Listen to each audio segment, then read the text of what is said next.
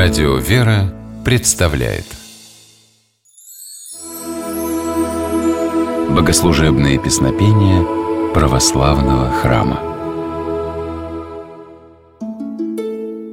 Здравствуйте! С вами Федор Тарасов. Литургия – главное богослужение православной церкви, во время которого совершается таинство Святой Евхаристии, хлеб и вино по молитве церкви и через схождение Святого Духа становятся телом и кровью Христовыми.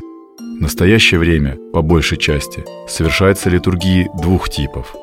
Почти каждый день служится литургия святителя Иоанна Златоуста, и 10 раз в году совершается литургия святителя Василия Великого. В частности, накануне праздников Рождества и Крещения Христова в воскресные дни Великого Поста. Василий Великий и Иоанн Златоуст – знаменитые богословы древности. Они написали и отредактировали песнопение литургии, сделали ее образцом молитвенного обращения к Богу. Впоследствии церковные поэты дополнили их труд. Они включили в состав литургии новые песнопения, которые подчеркивают единство небесной и земной церкви. Одно из таких молитвословий появилось в VIII веке и называется по первым словам «О тебе радуется благодатная». О содержании песнопения рассказывает священник Антоний Борисов. Молитвословие «Тебе радуется, благодатное» было написано одним из самых ярких церковных поэтов, святым Иоанном Дамаскиным. Святой Иоанн родился в VII веке и вырос на территории Персидской империи. Но по национальности он был греком и писал молитвословие на греческом языке. Однажды им было составлено песнопение в честь Божьей Матери. «А тебе радуется благодатное все творение, ангельский сон и человеческий род. Ты – освященный храм и рай духовный, слава девства, от которой Бог воплотился и младенцем стал, прежде всех веков существующий Бог наш. Ибо недра твои Он в престол обратил, и чрево твое обширней небес соделал. А тебе радуется благодатное все творение, слава тебе. Песнопение, составленное Иоанном Дамаскиным, звучит в наши дни в ходе почти каждой литургии Василия Великого.